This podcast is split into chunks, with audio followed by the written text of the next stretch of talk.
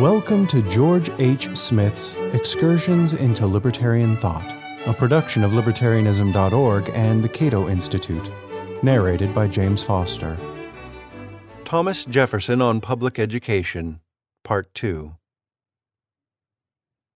In 1778, as I explained in the first part of this series, Thomas Jefferson submitted to the Virginia Assembly a bill for the more general diffusion of knowledge.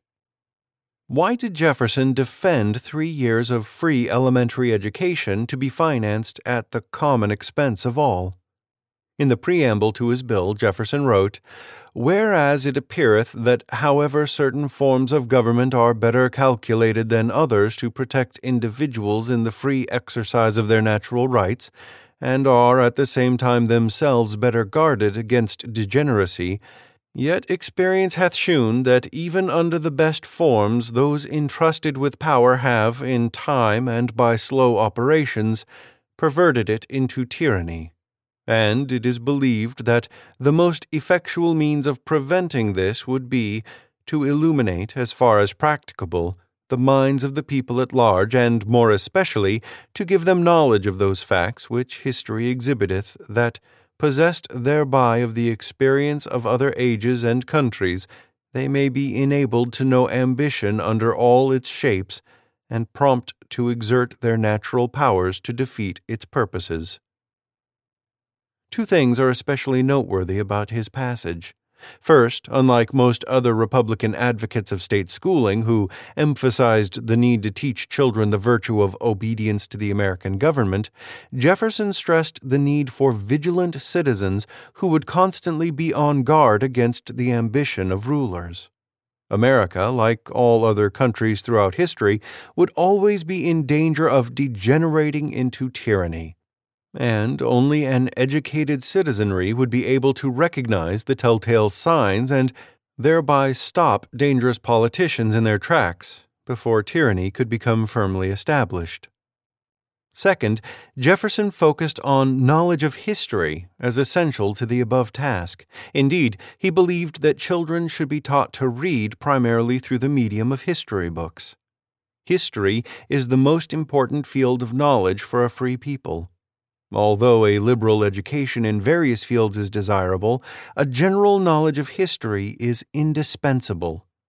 Jefferson, in a letter to his nephew Peter Carr, August 19, 1785, suggested that Peter devote most of his study time to history, while dividing the remaining time, which should be shorter, between philosophy and poetry.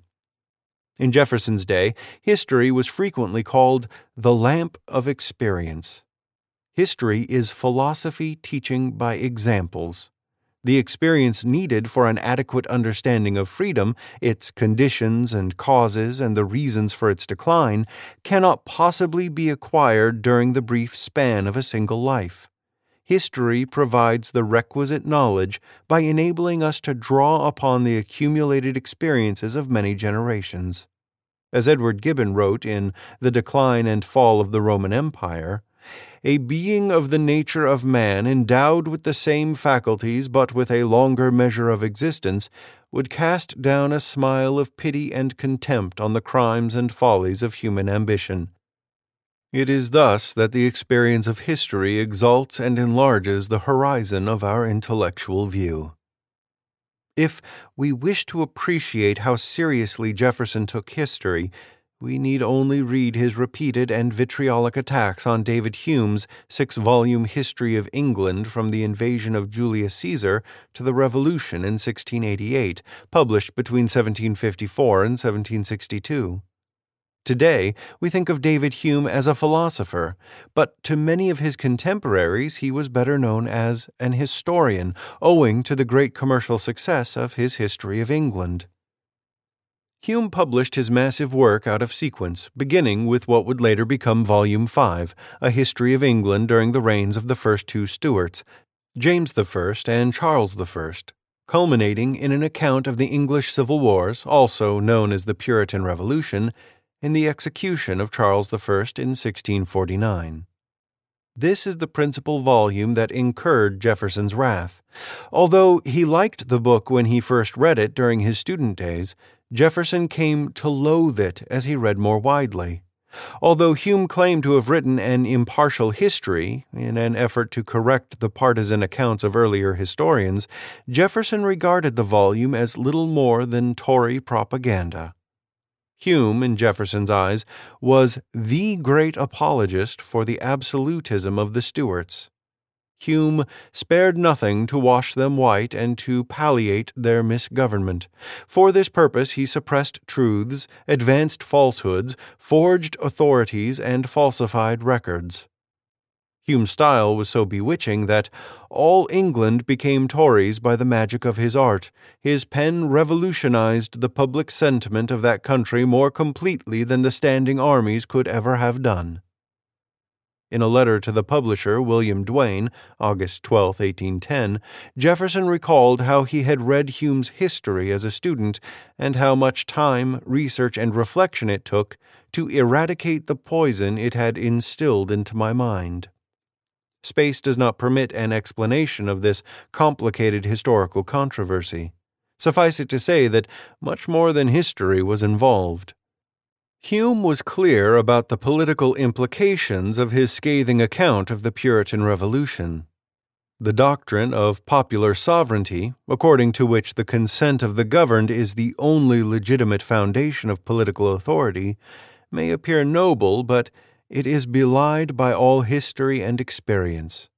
Except in extreme cases, Hume argued, people are better off enduring the established government, however much it may abuse power rather than taking up arms against it.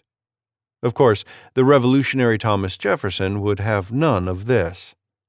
In a summary view of the rights of British America, 1774, a young Jefferson wrote, History has informed us that bodies of men as well as individuals are susceptible to tyranny. This important lesson cannot be fully appreciated without a knowledge of history. It is through history that we learn the constant and recurring features of human nature and society. And it is through history that we learn to distrust everyone who wields power. Jefferson was remarkably frank on this point, having included himself among those who should not be trusted with power. As he wrote to Edward Carrington, January 16, 1787, European rulers, under pretense of governing, have divided their nations into two classes wolves and sheep.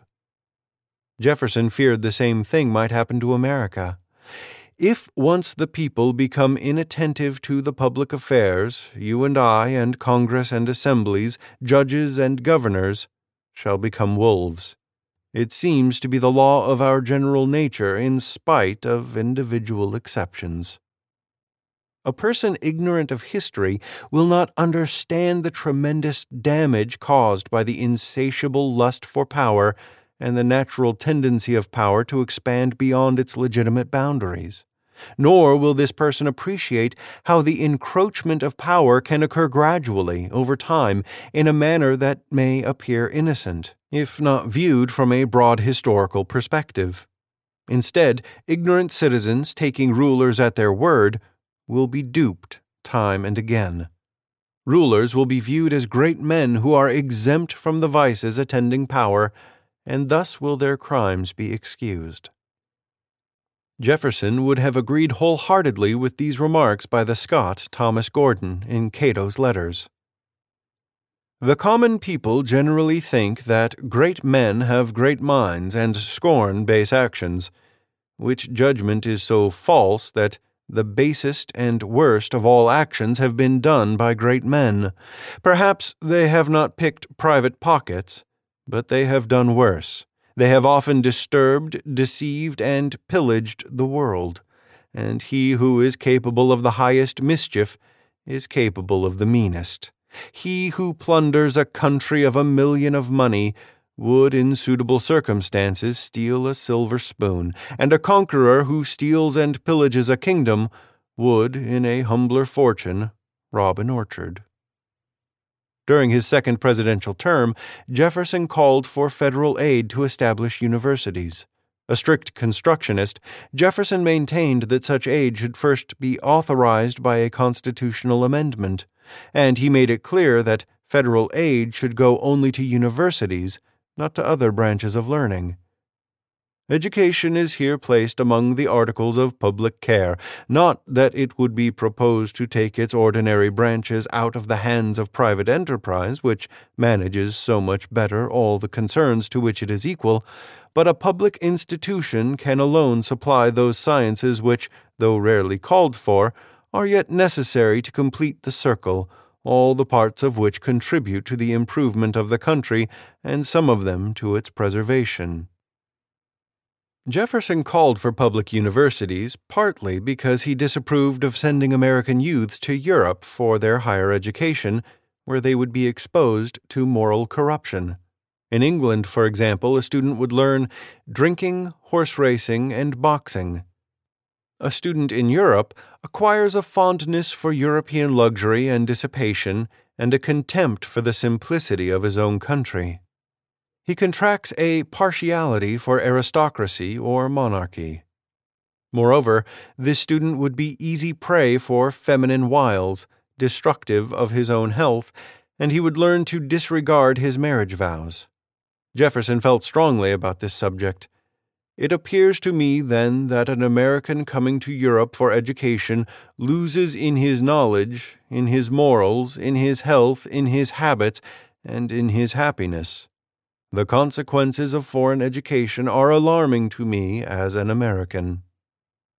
Although higher education was important to Jefferson, he insisted that liberty is more important.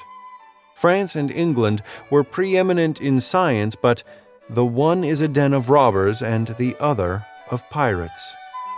If science produces no better fruits than tyranny, murder, rapine, and destruction of national morality, I would rather wish our country to be ignorant, honest, and estimable. Thank you for listening to Excursions. To learn more about libertarian philosophy and history, visit www.libertarianism.org.